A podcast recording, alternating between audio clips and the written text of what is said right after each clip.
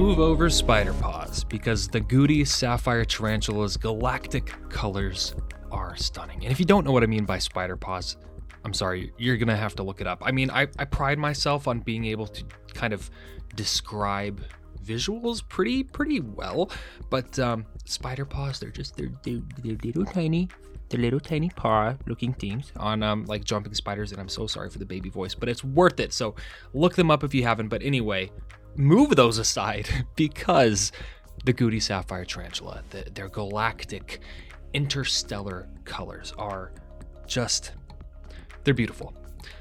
I'm Devin Boker. This is A Wildlife.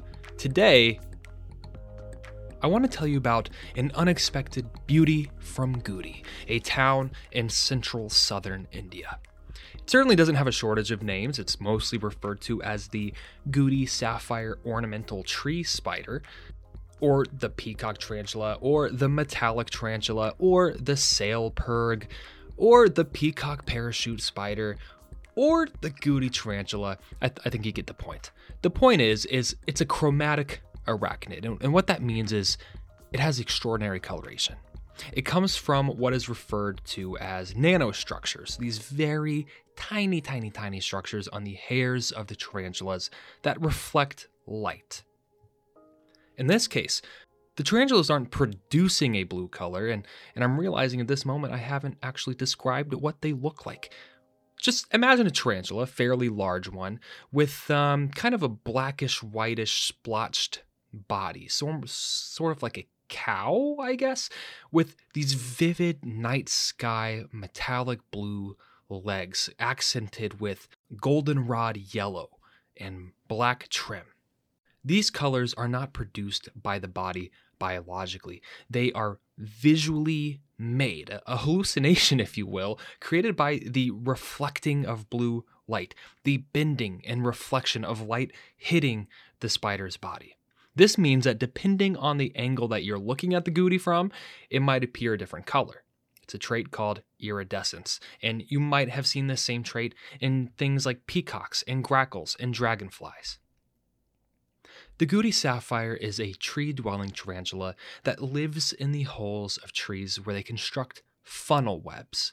Occasionally, they've been found living somewhat communally when territories are limited, like holes in trees. Unlike many types of spiders, the Gooty doesn't rely on its webs to catch their prey, which are usually all types of flying insects. Instead, they ambush their prey with a paralyzing bite. Don't worry though, no humans have ever died from the potent peck of the Gooty sapphire. That's not to say the bite itself isn't harmless. In fact, a bite from their three quarters of an inch fangs can be incredibly painful, though it's not common. Gooty venom causes increased heart rate, sweating, headaches, and all sorts of fun stuff lasting up to a week.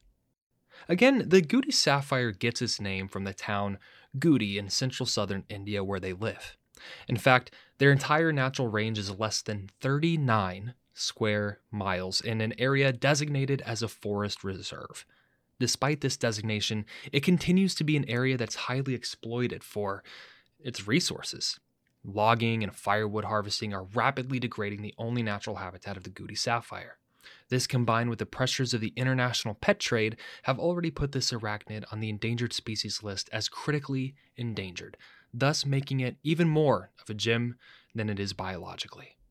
That's all for today, folks. If you want to see pictures of this unbelievable gem, check out the episode notes for a link to the transcript as well as some images on the blog um, and some other additional resources, as well as one where you can go to uh, support the wildlife and uh, our mini shows. Uh, Patreon.com slash Devin Boker. You can join for as little as a dollar a month. That is $12 per year. Thank you for listening, and peace out, Rainbow Trout.